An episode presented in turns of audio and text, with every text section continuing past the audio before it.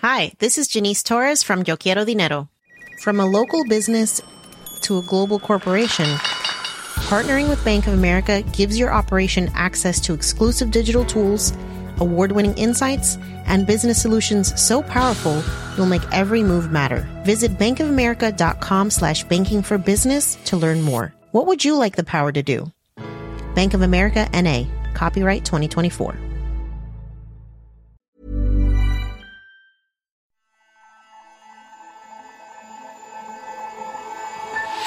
In a world that is ever more complex, are we able to track how ideas emerge, spread, and improve?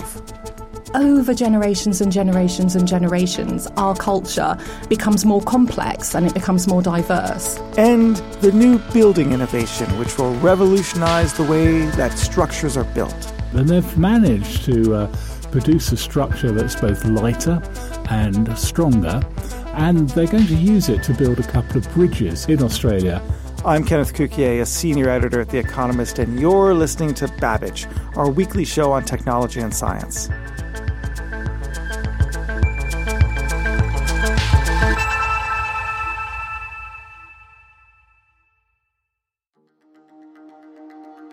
But first, for years there's been talk of designer babies. This refers to prospective parents who can mix and match genetic attributes to create the kid they want, be it smarter, taller, or more athletic. Usually, this conjures up the idea of gene editing, that is, actively changing lots of little variants in the genes of an embryo to affect its traits. While this will surely happen in humans amid public outcry over interfering with nature and playing God, a less intrusive technology already exists that does something similar. Labs can screen embryos and select ones for test tube fertilization to minimize the risk of genetic disorders like cystic fibrosis or Tay Sachs disease. An American company called Genomic Prediction is taking this one step further, looking at whether embryos have a risk of developing some illnesses later in life, such as heart disease. And a couple in California are going through the process right now.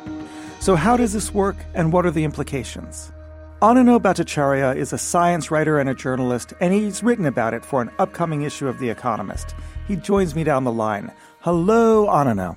Hi, Ken. How are you? I'm great. I what is happening? Well, uh, when most people think about designer babies, what they're thinking about is gene editing. Now, gene editing is very much in its infancy. And what you're really talking about there is uh, going into a genome and uh, with a snip here or there, you change one or two genes, either to avoid some sort of heritable illness or make some other large change in the genome.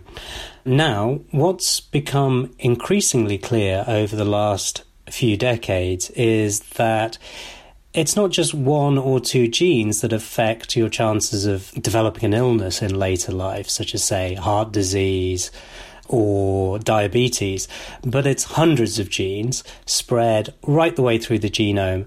And not only that, but it's small changes in those genes many, many thousands of them that all add up to affect your chances of a disease or lots of other traits.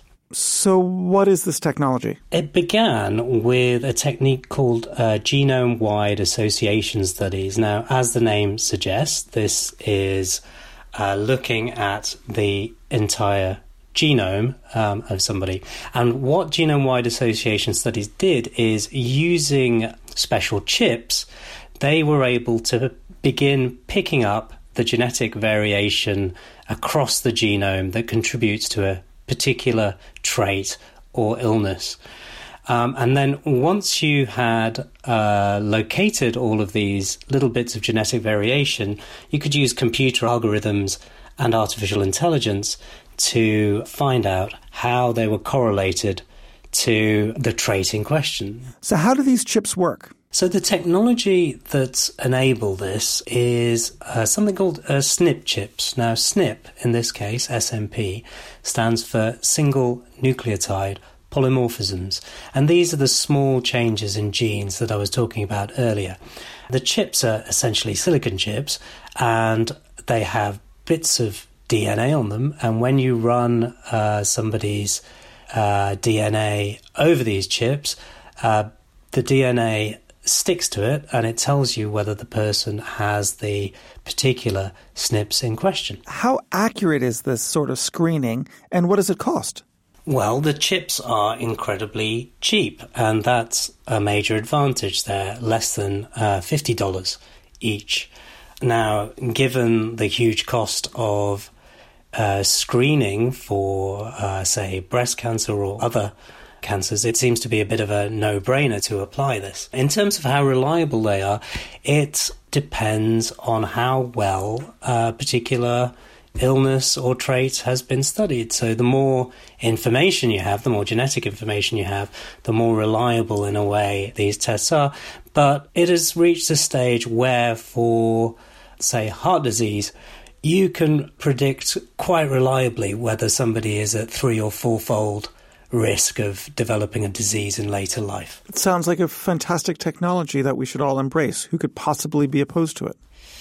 Well, and here you get to the controversy because when you start selecting embryos on the basis of this, you run into problems. So there are many issues here. One is what traits uh, should people be allowed to select? Are we happy with people being able to select embryos on the basis of their intelligence, on whether they'll be good at playing cricket or football, or whether they should have blonde hair and blue eyes.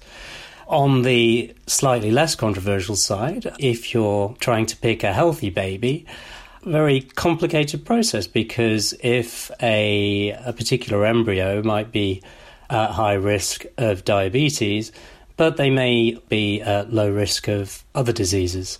And finding that balance is a difficult decision and often would require counselling.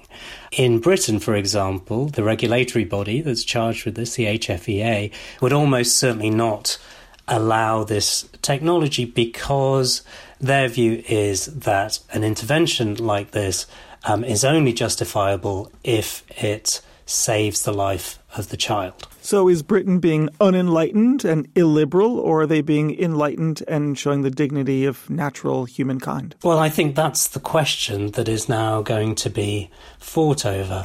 America has the laxest regulations when it comes to reproductive technologies, probably in the world. Even places like China, for example, would probably balk at selecting embryos for their IQ. And most European countries also would prohibit this technology for similar reasons to the HFEA. So, what's the significance of the California couple's decision to screen their embryos and implant it?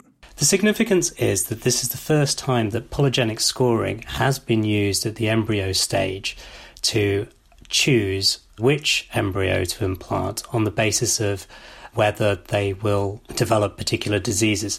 Now, the firm, Genomic Prediction, has uh, said that it will not offer uh, the scores required to distinguish between embryos of different intelligences.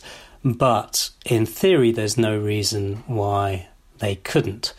And I think when we look back on this, we may see this as, as the start of designer babies proper. So, what you're saying is that children don't come from storks? Um, I'm going to leave that to a grown up to explain. I don't know, thank you. Thanks very much, Ken.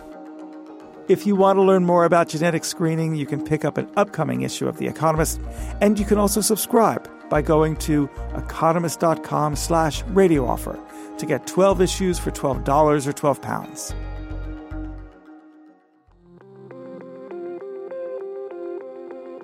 Last week on Babbage, we spoke to Tom Siebel about the importance of digital transformation in today's business and technology world. He's written a book on the subject called Digital Transformation Survive and Thrive in an Era of Mass Extinction. So we ran a contest to give away a copy of the book to the listener who best answered this question What company or institution in society failed to make the requisite transformation in an earlier pre digital era? Now, we had lots of great entries, and our favorites that sadly didn't win were the Underwood manual typewriter. They missed the shift to electric. The Edison disc. They had superior sound quality but failed to electrify their production processes, and they went out of business. Other big theme ideas included the Dutch East India Company that failed to invest in new naval assets, and Neanderthals less able to cope with the new climate conditions. But one of our favorites and the runner up is Xerox. The company bet that businesses would continue to use paper, so their experiments with new operating systems and graphical interfaces were not commercialized, but those innovations were picked up by Microsoft for software and Apple for the computer mouse, and they ran with it. But wait! The contest stressed that we wanted pre digital transformations, so sadly, it is not eligible to win the top prize.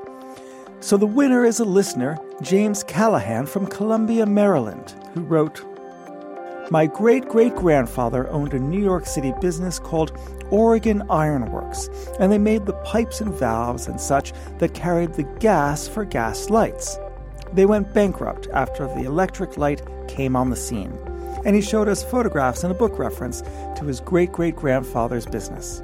Now, what I love about the answer is you can imagine that the company could have gone into insulation for the electrical circuits or the right of way conduits for electric lighting. We'll send the winner a copy of Tom's book, but Tom has sent us several copies, so we're going to send others to those who answered Underwood Typewriters, the Dutch East India Company, and yes, Xerox.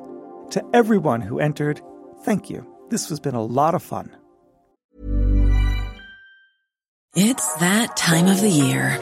Your vacation is coming up. You can already hear the beach waves, feel the warm breeze, relax, and think about work. You really, really want it all to work out while you're away. Monday.com gives you and the team that peace of mind. When all work is on one platform and everyone's in sync, things just flow wherever you are. Tap the banner to go to Monday.com.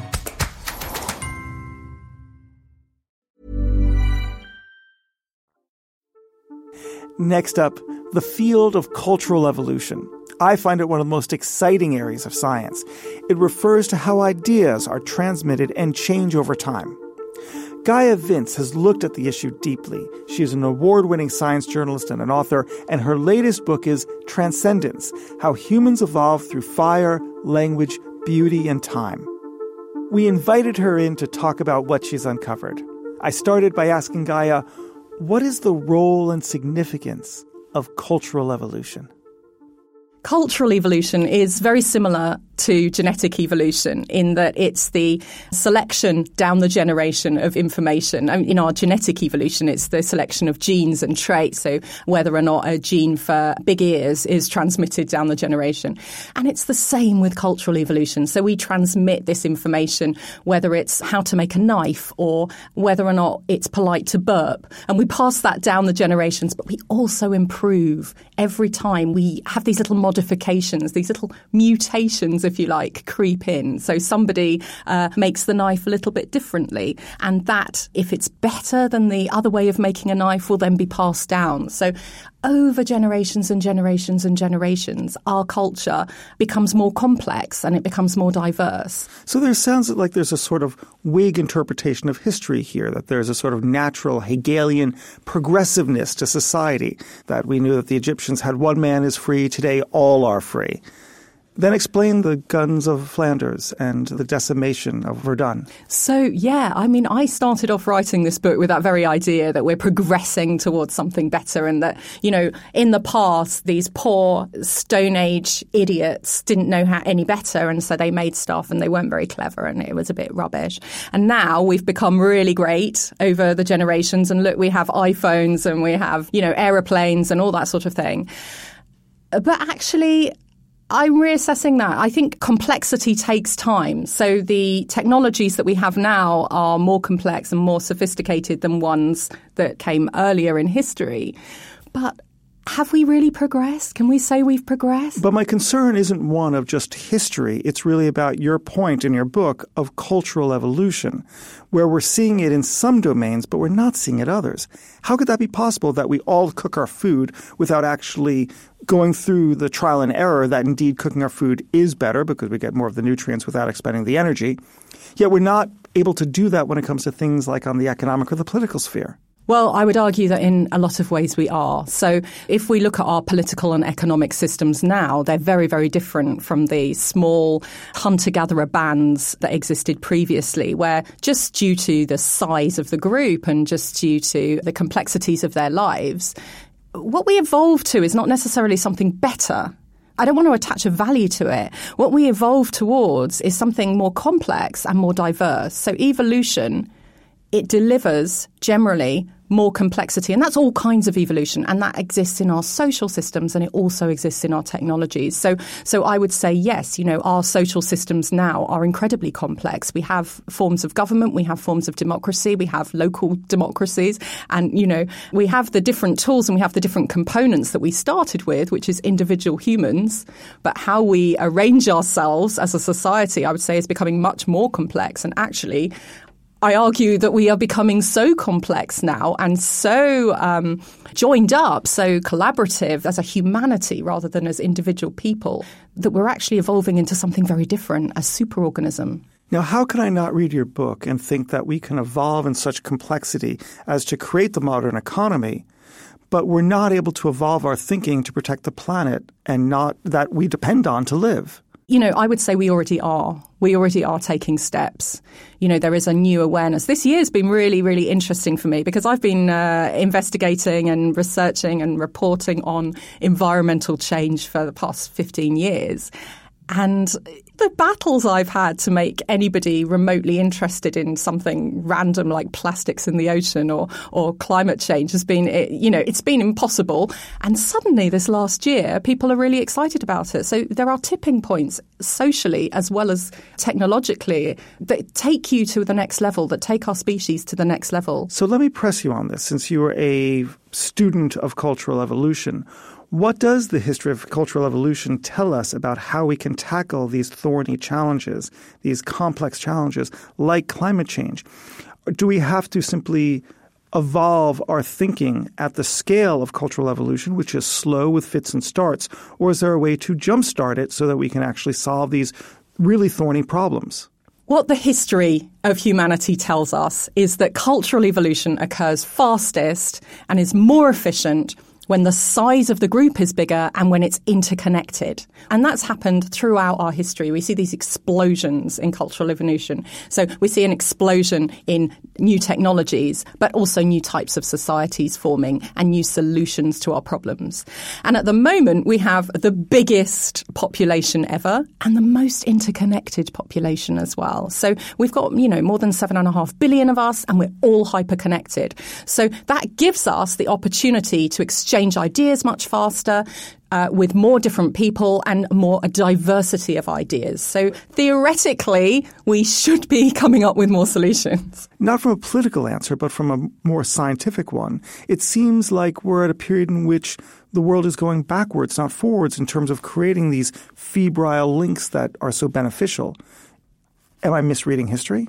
No, science, as with any of our cultural pursuits, whether it's science or whether it's art or whether it's architecture or engineering, anything, it's the same process. We're creating something, and, it relies on this connectedness, this collaboration, this sharing of ideas. Actually, everything we do as humans relies on that. And so, yes, if we if we isolate ourselves deliberately, if we if we separate, if we have um, the, the the rise of populism actually is is actually um, it's a denial of complexity. That's what it is at its heart. It increases divisions um, within societies. It others people, but essentially it is a denial of complexity. It's climate denialism. It's uh, denialism of all sorts of environmental and health related things, and it's very damaging to the kind of open minded, collaborative, scientific tools that we need in order to find solutions to our most pressing problems, whether they be climate change or whether they be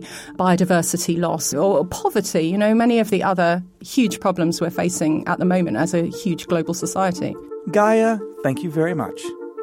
And this week, we have another book giveaway. This time it is a signed copy of Gaia's new book, Transcendence How Humans Evolve Through Fire, Language, Beauty, and Time. This week we're asking of the four elements that are focused on in the subtitle fire, language, beauty, and time what's missing? Is there a fifth element that ought to be examined and worthy of the subtitle? Send your one word answer and a short sentence explaining why you chose it to radio at economist.com.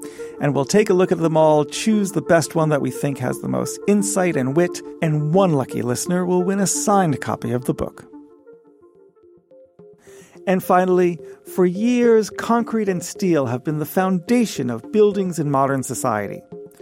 But while the two materials help to create strong structures, bringing them together creates a problem known as concrete cancer, which can weaken the concrete.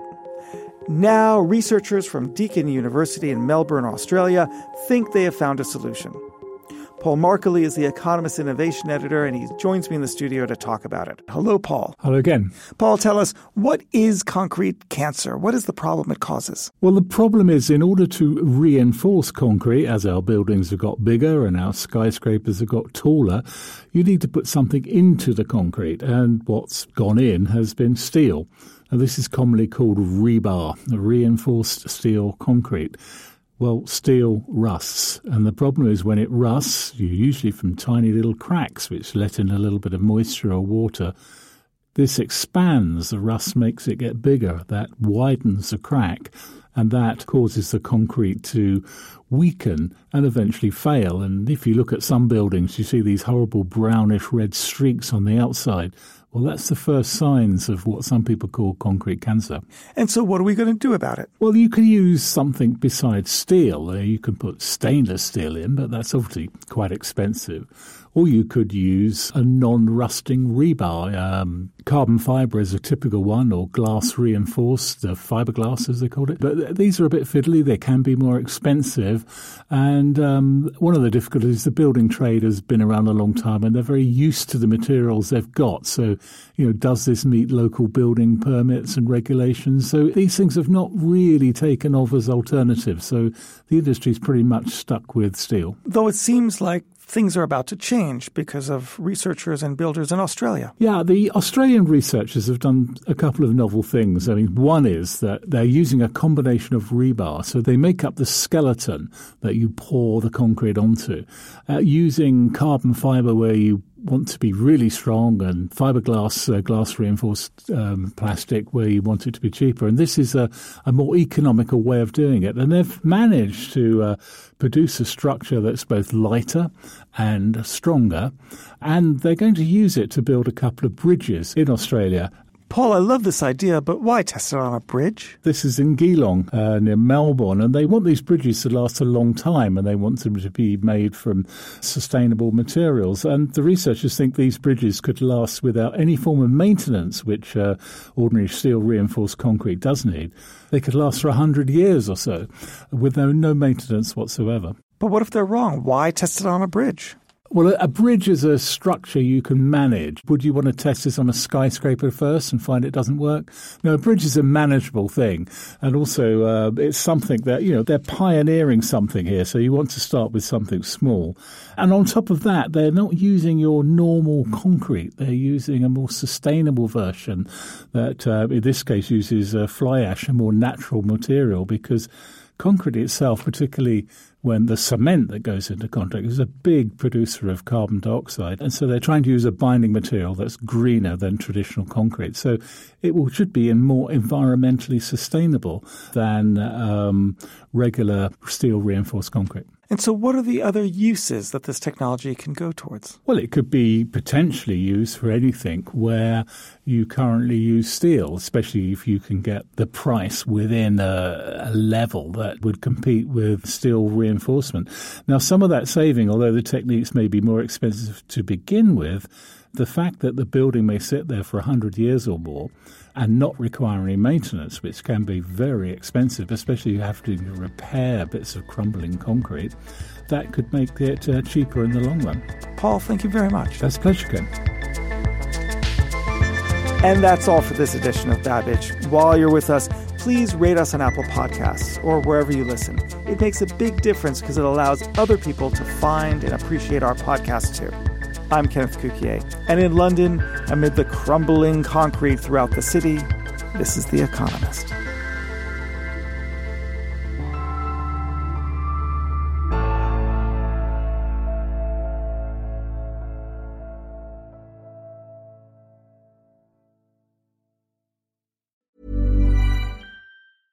Hi, this is Janice Torres from Yo Quiero Dinero. If you own or operate a business, whether it's a local operation or a global corporation, partnering with Bank of America could be your smartest move. By teaming with Bank of America, you'll enjoy exclusive digital tools, award winning insights, and business solutions so powerful you'll make every move matter. Position your business to capitalize on opportunity in a moment's notice. Visit bankofamerica.com slash banking for business to learn more. What would you like the power to do? Bank of America NA, copyright 2024.